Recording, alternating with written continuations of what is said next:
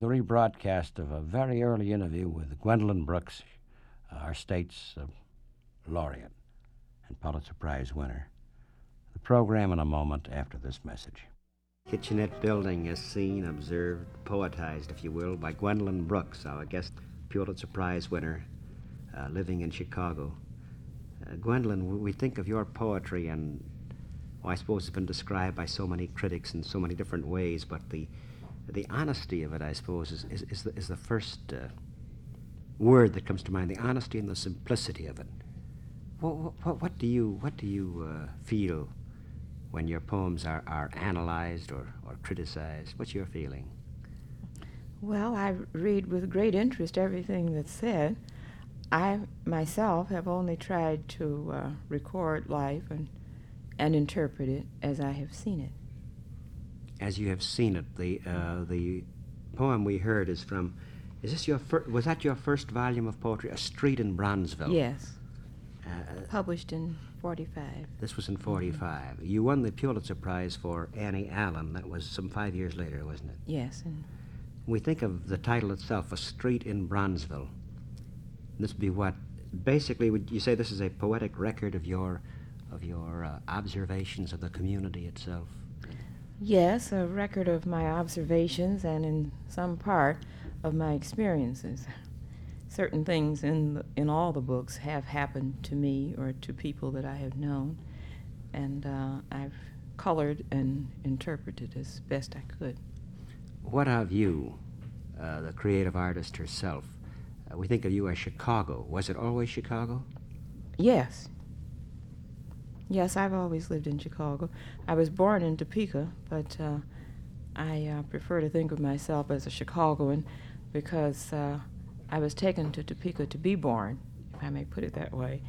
And when I was a month old, my mother brought me back to Chicago, and I've been here more or less ever since. When was it poetry, the idea of poetry, the writing and the reading of it, when did this come into your felt life? My parents always saw to it that we had books in the house, and my mother took me to the library at, I guess I was about 4 or 5, and I enjoyed reading poetry, and I tried to write it. I think I was about 7 at the time that I first tried to put rhymes together, and I've loved it ever since. Was there any, in your childhood memories or in later years, was there any one or any kind of poet who you felt had the most impact upon you? In childhood years, I can't say. When I was 12 and 13, I began to be interested in Shakespeare and poets such as Wordsworth and Tennyson and Shelley, the conventional loves of youth, I believe. And first loves, I should say, because I think we all still admire those poets. If we may, I'm sure there'll be a lot more questions that come to my mind to that of the audience as we hear you read some more of your works. We're with The Street in Bronzeville, and we wander along, and page 9, there's Hunchback Girl, she thinks of heaven. I suppose there can be no true poetry without compassion, without understanding that you possess to such a degree. And again, as we think of Hunchback Girl, we think of, I suppose it's probing too much, isn't it, to think of your own observations of people you've known and seen. But no, it isn't probing too much. Well, go ahead. What is the poem that you want me to? Well, I was thinking of the preacher coming up, but which I would love to do, if I may. Yes, well, I'd like to hear you read it. What of the preacher that ruminates behind the sermon, this one? Well, when I was younger, and in fact, even to this day, I wonder what ministers in the pulpits are really thinking as they often say things that are rather conventional and sometimes cut and dried, and I've often wondered if they had any private feelings behind their words, and that's why I wrote that poem. private worldly feelings, perhaps.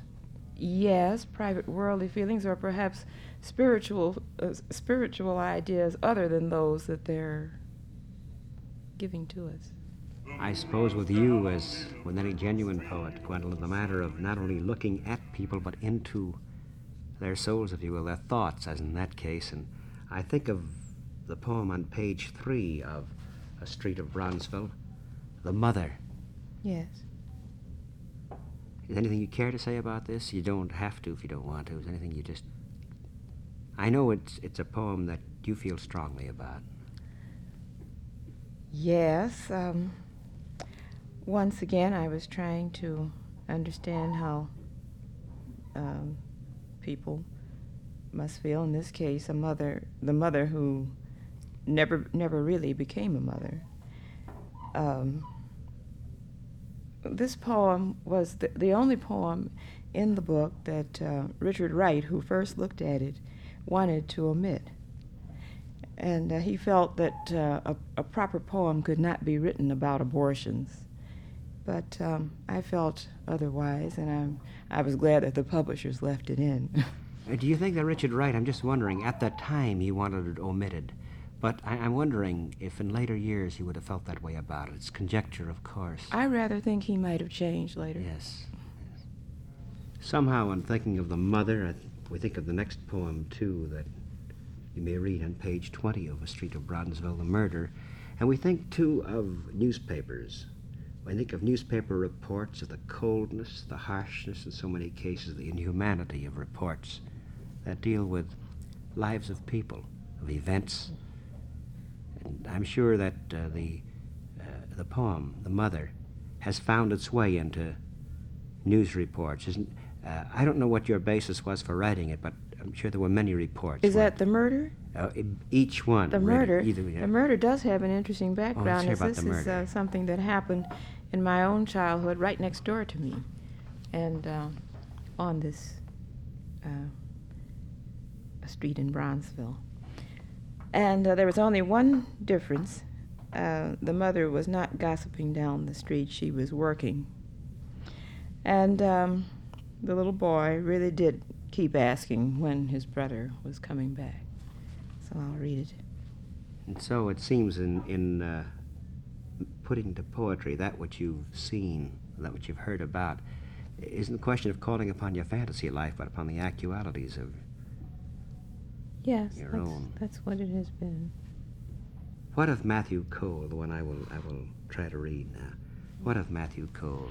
Well, that is based on the life of a friend of my husband's, a man who's, I first heard of him about 15 years or so ago. Oh, longer than that, 17 or 18 years ago. It seems, Gwendolyn, the whole world that is found, really, in Bronzeville, whether it's Matthew Cole, whether it's the event, whether it's the mother, and whether it's the girl I like who song in the front yard. That girl was myself. Oh, Gwendolyn Brooks, what things you were telling us about yourself. And you were wondering at the beginning, you said you think you're inarticulate when it comes... Sometimes I am what is known as glib, but you are truly articulate in what you write and even in the things you say with such economy. Even now, I was thinking as this poem, your admiration for the rebel, too, is there, seems to be there. I think of the... Yes, I believe I do have such an admiration, in part, at any rate. So we've been just hitting a few of the poems... touching a few of the poems from A Street in Bronzeville. Then, it was 1950 then, 49 that you wrote Annie Allen. Yes, it was published in 49. And this was the one that, it was the Pulitzer Prize winner for poetry, 1950. Yes. What would you say was the difference? Do you sense a difference in yourself and your writing between, in the 5 years, between Street of Bronzeville and Annie Allen? Yes, I think so. By the time I began to write Annie Allen, I was very much impressed with the effectiveness of technique, and I wanted to write poetry that was honed to the, always just to the last degree that it could be. And I wanted chiseled lines. I wanted everything just right. Real poetry I wanted to write. And that's the mood I was in when I began writing Annie Allen. I no longer feel that this is the proper attitude to have when you sit down to write poetry. But that's how I felt then. You say you no longer feel it's the proper attitude to have when you write poetry. What do you feel now? Well, I feel that my poems, at any rate, should be written more in the mood that I was that I had when I wrote A Street in Bronzeville. Then I was just interested in putting people down on paper, and although it is rougher than Annie Allen, I feel that there's more humanity in it. We'll come to your most recent work later, and perhaps your feeling about that, The Bean Eaters, after we hear from Annie Allen, that won the big prize. There are some sonnets here from part 3 of Annie Allen, the womanhood you divided into. Mm-hmm. Is there a reason for the division into sections here? I notice you have the womanhood is the second. Notes from the childhood and the girlhood. Mm-hmm. Is that it? Yes, I was trying to trace the life of a young woman, and I thought it was convenient to divide the first part of her life. I think she must have been about 28 when the book ends. Before you read the Children of the Poor, two of the verses from Children of the Poor, you met some of the poets whom affected your very, very young girlhood. Who would it be? Was anyone today? Well, when I was about 19 or 20, well, I became interested in the moderns, and I admired and still do admire Eliot and John Crow Ransom, and a poet that isn't spoken of very much, but I think is a wonderful poet, Merrill Moore. He was a great sonneteer who wrote, I think he died only a few years ago. Have you heard that? He wrote thousands of sonnets. You mentioned sonnets here then. Sonnets to the Children of the Poor. Mm-hmm. The Rights for Cousin Vit. I know you chose this. You like this very much. And in reading it, I, of course, am crazy about it. What about The Rights for Cousin Vit? Well, that, too, is based on a real happening. Vit, of course, that wasn't her name, was a friend of mine who had that irrepressibility that just seems unconfinable, even in death, and that's why I wrote. Well, I think somehow Cousin Vit, I thought of Bessie Smith. Do you mind having this music played as sort of commentary on your poems? Well, I was just thinking how effective the music is. It's just seems inevitable. It's the irrepressibility, the irrepressibleness of your Cousin Vit, and you might say Vit conquers death, really, is what you're saying there. And in a way, yes. And so this is, feel that about Queen Bessie, too. Mm-hmm. There's Old Laughter opposite that, and this, I suppose, is a question of timeliness here, too, though you wrote this back in 1950. I didn't write this poem in 1950. No. I wrote it when I was about 19. Oh, you did? I didn't realize that. And of course, I don't know anything about Africa. I have never been there and have never been that fortunate. But this is just the childhood impression that I had of Africa, based on perhaps nothing. So I'll read it and you'll see. Thus far, readings, our guest, Gwendolyn Brooks, Pulitzer Prize-winning poet living in Chicago, won the Pulitzer Prize for Annie Allen, from which we've heard several of her poems just now. Before that, A Street in Bronzeville, and her current book, your book now, The Bean Eaters. Harper's always been your publisher, haven't they? Yes. Harper's. Mm-hmm. The Bean Eaters is available now, isn't it? Yes, I think it is. It was published in 1960, April. And this is just a tip to the listeners who want a poetry that is poetry, truly. And Bean Eaters, before the book itself begins, as a dedication. Here, Gwendolyn, dedication to David Anderson Brooks, my father. Anything you care to say about this dedication? Well, it doesn't have any reference to the book itself, but my father died just about the time that the book was about to be published, and I wanted, naturally, to honor him in some way, and so I quickly sent this poem to the publishers. Was he an influence in some way? Oh, my father was a wonderful man, and he was devoted to poetry and music, and he read a great deal and told my brother and myself stories from earliest childhood, and sang to us wonderful old ballads and read wonderful old poems, and he had a tremendous influence on our lives. Oh, how wonderful. You said your father liked Roland Hayes. Yes, he did, and he would have been so happy to have heard that attached to it's impossible, isn't it? The book, the volume, The Bean Eaters, and there is on page... what are The Bean Eaters? Well, you notice here, is this a return, do you feel, to that humanity that you felt was in A Street in Bronzeville? Less of the fineness of Annie Allen? You said something about this earlier. Yes, in a way, I think that's true. To tell you the truth, I haven't quite decided just how I feel about this book yet. I myself enjoy A Street in Bronzeville more than any of them. But several people have said that The Bean Eaters shows an advance and interest in the quality of the human condition. Well, I haven't quite decided yet.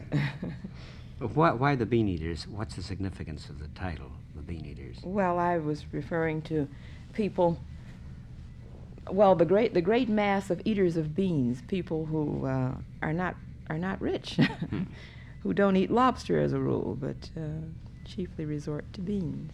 We Real Cool on page 17, and there's a little note above the poem. The Pool Players, Seven at the Golden Shovel. You have a little note there. Yes. Well, it's about pool players. There they were. And I was thinking, Gwendolyn, as I was reading this and as I read this... And you read it very well. Thank you. The power of this ballad... I think of somehow the rhyme, the scheme. I'm no poet, the scheme. I think of the rhyme of the Ancient Mariner. Oh. And of the Sir Patrick Spens. Do you know that song? You know Sir Patrick Spens? I've heard it, yeah. Well, I was thinking, as you wrote this, did you have aside from the content and the passion in the writing of it, the form, were you thinking of old English ballads? Well, not by this time. I have admired the ballad form for so many years that it's once I get started, get a line like Rudolph Reed was oaken. Yeah. Well, the rest just follows automatically. I love the ballad form. Something about something could be sung. Would you mind? Here is Sir Patrick Spens, the old ballad, and I think there's a form here that's similar to it. Has that same power. And like it's through the ages feeling. If we may just hear a piece of this. Said Patrick Spens is the such sailor that ever sailed the sea. The same feeling of that. And since you say this was based upon what might have been, there is a poem, page 9, that you hesitate to read. A Bronzeville mother loiters in Mississippi. Meanwhile, Mississippi mother burned. You said because you heard Ruby Dee, that beautiful actress, read it on. Yes, a few months ago, she read it on... program Camera 3, and she so beautifully translated my own thought that ever since I've rather hesitated about reading it myself. See, I thought, again, here too, since there's reference made to a ballad, if we can perhaps open this with the name of the poem, and you read, A Bronzeville Mother Loiters in Mississippi, meanwhile a Mississippi mother burns bacon. Well, the events in this poem are a little sturdier, I believe, than those in that beautiful ballad.